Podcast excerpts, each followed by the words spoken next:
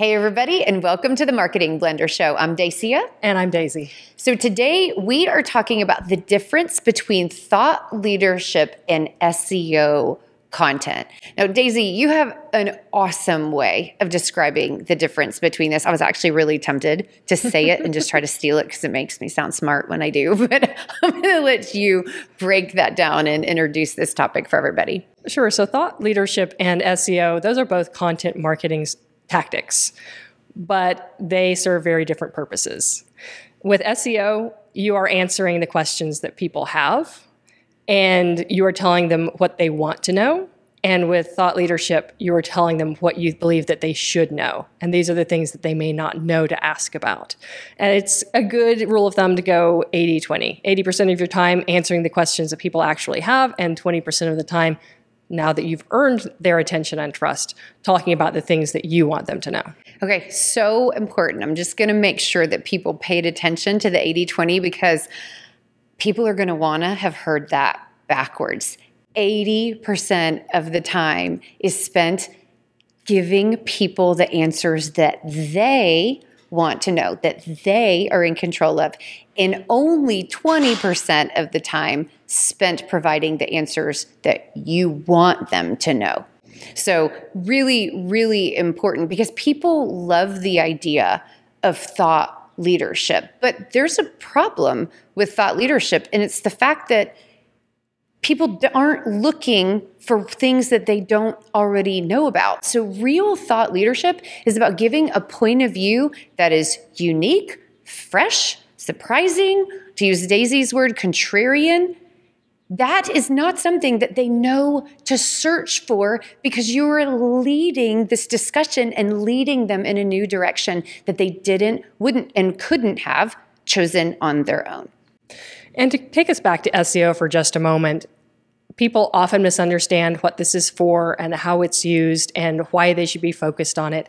And the real the real question is do you want more people to find you online for relevant topics? And the way that you can do that is by understanding what they're looking for. And so your SEO content should only and always be about answering the questions that people have online and doing that in a way that makes it accessible to them. Now, there is a benefit to bringing some of your expertise and your experience into play in your SEO content. And this is one of the things that Google is looking at in terms of greater authority. So, yes, you do need to be writing for the keywords that people are searching for. Yes, you do need to be formatting that in a way that Google can pull a snippet or a little answer and get you good rankings for that. And it's also great to make sure that in there you've got your direct experience with this specific topic case studies, stories about clients, but the primary purpose of SEO is only and always to make sure that people find you as the authority when they're searching for a topic online. Once you've captured that audience, then you can start feeding them your thought leadership because you've given them the thing that they know that they need, and now they have space to listen to the thing that you know they need. Yes, could not agree more. I mean, one of the words that, you know, everybody hears me use frequently is create progress for your market. And this is a perfect example. You answered a question, you've earned the right to go deeper with them, not yet to sell, typically, but thinking, okay, what's the next thing that they really should be asking themselves and lead them to another tool, lead them to another page on your website that serves them really well. And you are starting to lead them towards thought leadership, but you have to do good on the promise to answer the question that they had. Now, I think one of the things that is so interesting about SEO is people will say they want it everybody knows that they want to rank first on pages for Google or page one for Google, of course. But then when we get into it, it's not very satisfying for clients. Have you seen that with your clients? This ad is brought to you by the Marketing Blender. As you guys know, I'm a fractional CMO, and actually at the Marketing Blender, there's a whole team of us. For a fraction of the cost of a full time executive, you can hire a chief marketing officer to write your marketing plan, to clean up your messaging and your positioning, and to drive sustainable results. We oversee multiple partners, we help mentor team members, and most importantly, we build a marketing machine that will drive results for your company for years to come. If you're curious about what this looks like, and some of our engagements go from a couple months to a couple years, Check out themarketingblender.com. It is. And it's hard when you want all of your content to do all the stuff. But that's not how marketing works. Each type of content fills a specific need. And if you try to make everything do everything, you end up not making any progress at all. And yes, the SEO blog content is usually not the most fun or interesting or invigorating to write. It doesn't necessarily give you all the space and time you would like to express your expertise. But if you need to be creating enough SEO content to actually make any progress in rankings, it needs to be done fast. It needs to be done properly. And as the expert, your role in that is to validate that things are being said correctly. It's not your job to sit there and write all the content yourself. It's not the best use of your time. Absolutely. And we talk about things like buying triggers, but you can actually back that up if we really want to be semantically accurate around interest triggers? Why are they paying? What triggered them to pay attention or to ask that question? And so you want to show up in all of those different questions because those are the real beginnings of a buyer's journey. And we now know that most B2B buyers are almost 80% of the way through their decision before they ever engage a real live human being in their decision. So that means all the content online starting with the SEO content is what is informing their research. Now, the thing about SEO content is it can feel very 101 and that's why i said earlier that it sometimes it's not satisfying for our clients but it is servant leadership from a content marketing standpoint where you're creating progress for people and you're meeting them where they're at now there is one additional kind of sneaky way if you will that i do love when thought leadership can partner with SEO, not compete, but partner. And that's by adding video to SEO pages. That's a fantastic way to improve your page ranking and make sure that you're getting your personal authority into the mix. Yeah, so then you can answer the question, but you can more quickly go a lot deeper and you typically, if done well and you're working with people that are really proficient in keyword research, can also rank on YouTube because that's also owned by Google. And so Google loves when there's a lot more places for them to grab content and to serve and answer people's questions really well. I'd like to talk a little bit more about what thought leadership is and isn't. And this is where people's feelings can get hurt a little bit because just because you know a lot about a topic doesn't mean that it's actually important. Okay, I'm totally down for this because while I don't want to hurt people's feelings, I do want them to stop hurting their business when they're trying to talk about things that nobody cares about. So, yes, let's talk about what real servant leadership is or thought leadership is, especially the kind that moves people towards a purchase. So, this again, it starts with where they are and it helps them take a next step. So if you're talking to your actual target market and not to the other experts in the room with you that you would like to impress, that's when you're doing thought leadership because you're helping lead the way for the people that actually need that from you. And there are lots of different types of content that can be thought leadership. That's a fresh perspective or opinion, saying something that everyone else disagrees with, but you're right.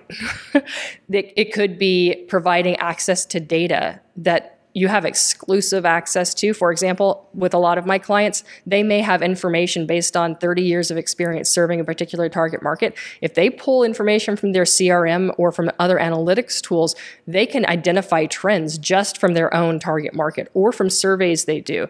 Obviously, you want to aggregate and anonymize data appropriately so you're not disclosing anyone's private information. Right. But this is your data, it is your business data. And you can provide insights to your target market that actually help them understand what's coming next. So, upcoming trends, predictions based on real experience and expertise and not just on what you think might happen. And you want to think also about, as a thought leader, who are you leading? First of all, you're leading the early adopters or the, the people who are going to be the front runners of whatever is coming next. So think specifically about how you can serve them. I love that. And I just want to throw out there that thought leadership is not just being out there. If your competitors are saying something similar, it's not thought leadership. So that's a really important point. Now, we're marketers. We are glad when our clients have more mind share or share of voice. So, by all means, I am not against being out there and being out there frequently. But I do want to just make sure that people are aware of the role that these touch points play and that thought leadership is a very specific thing that we want you to be intentional about and in high awareness. And that also brings me to think about um, and one of the reasons why we want people to be intentional is where is SEO distributed versus where is thought leadership distributed? Well, it's kind of in the name because search engine optimization means that it goes wherever a search engine right. is. and it's not just Google and Bing and Yahoo, it's also YouTube and it's also LinkedIn and it's also any other platform that includes a search capability so that people can decide what they want to find. Now, it's important to understand that SEO on Google is very, very different than SEO on YouTube. Although the two play well together, you can't just take your Google keyword research and assume that that's the same thing people are looking for on YouTube. On YouTube, a lot more of the content is about how to do things. So if you have great ideas for things that you can teach people, it's good, a good idea to incorporate YouTube into your search engine strategy. Absolutely. And I want to be clear and maybe give some examples for you guys about what keyword research actually looks like. So, as an example, when we're working with a client and we're helping them with their SEO, they fill out a form about five minute form, but it is related to their subject matter expertise, what things are called, what are commonly asked questions that just gets us going because then on top of that we use the tools to go ex- and strategy that we've been doing to go deep and find it on our own what other people are looking for and we present those lists multiple lists to clients so that they can see their entire landscape. And you need that same strategy. It's a little bit different in regards to how it's presented, but you also need that same strategy on YouTube. Because speaking practically, unless you are a huge company with billion dollar revenue and massive budgets, there might be certain topics that you're never going to be able to win at. You just need to know what the real landscape is and what the real keywords are that you can actually win at, and then build your content strategy appropriately. And that's how you lead into your thought leadership when it makes sense. So, where do we put the thought leadership? This ad is brought to you by the Marketing Blender Lab. Marketing is hard for everyone, but small businesses are stuck with small budgets, not enough time, and too many options. SEO, social, paid ads, email marketing, live events. How do you choose where to focus? These are the top challenges I hear from entrepreneurs. You keep getting generic marketing advice that doesn't apply to your business. You've watched tutorials and tried a bunch of tactics that didn't work. You still don't have clarity on what you should focus on to get results. You don't have enough time to get marketing done. And maybe you've worked with freelancers or agencies that have let you down. You can get expert advice and start making real progress. The Marketing Blender Lab gives you an affordable way to work with an experienced chief marketing officer and finally get a handle on your marketing. We help you figure out how to reach your target audience and get more customers, what to focus on so you stop wasting time and money, and how to delegate effectively so you don't have to do it all yourself. Join me in the lab and let's figure out how to grow your revenue faster. Yeah, exactly. So, my point of view on thought leadership is you primarily focus on what you earn. And so, this is publicity, PR, influencers, um, media that reaches out to you where you're not paying for it. So, earned media as also owned media. So, you own your social media channels, you own your website. Thought leadership can live there, although the earned media is probably my favorite, you know, in regards to bang for your buck. It is. And I'm really proud of a lot of my clients because so many of them are consistent voices in industry publications. And it is the the place where they're thought leadership is being validated. And that's one way to understand whether a topic or a theme that you're talking about is actually thought leadership versus just something that you think is cool to talk about is what do the gatekeepers say? So if you pitch an article idea to an industry publication, if you're getting no after no after no after no, either you're not describing the concept in the right way, or those people that have their finger on the pulse of what their target market needs to know and what's new and different in that space are simply giving you helpful feedback that you need to go back to the drawing board and figure out what is the unique perspective that you have that provides real value to your target market. Oh, such a good point. You know, when both of us do outreach to be on other people's podcasts or to get to speak or something like that, it is such valuable information what topics they know that their audience wants to hear. So it's not just did we get the podcast, you know, guest spot or did we get the stage? It's what are people hungry for? And then how can we meet that need? And my gosh like so much good content comes from that just by paying attention. It does. And sometimes you'll get direct feedback if you actually know the right people to ask they'll tell you nobody's talking about this thing. I can't find anybody who's a, an expert speaker on xyz if that's your thing then you're already in the front running for being the thought leader in that space. So take advantage of it. I also would like to say that your um, advice about being a social CEO, it goes hand in hand with being a thought leader, but it's not always the same type of content. I agree. You know, we did a podcast about what grabs attention, and faces and people's heart and people's point of view grab attention. And sometimes that's thought leadership, but sometimes it's just being human and being out there and being in it with people. I mean, I would love to prom queen wave that every single thing I say on social media is innovative in leadership material. It's not. I am not capable of sustaining that kind of brown, groundbreaking thought. I mean, maybe I have something truly thought leadership oriented, something new once a year, and then I build a huge piece of content around it once it's validated. But you, I do advocate that people do need to be out there, and sometimes sharing your values and that type of thing is just as important.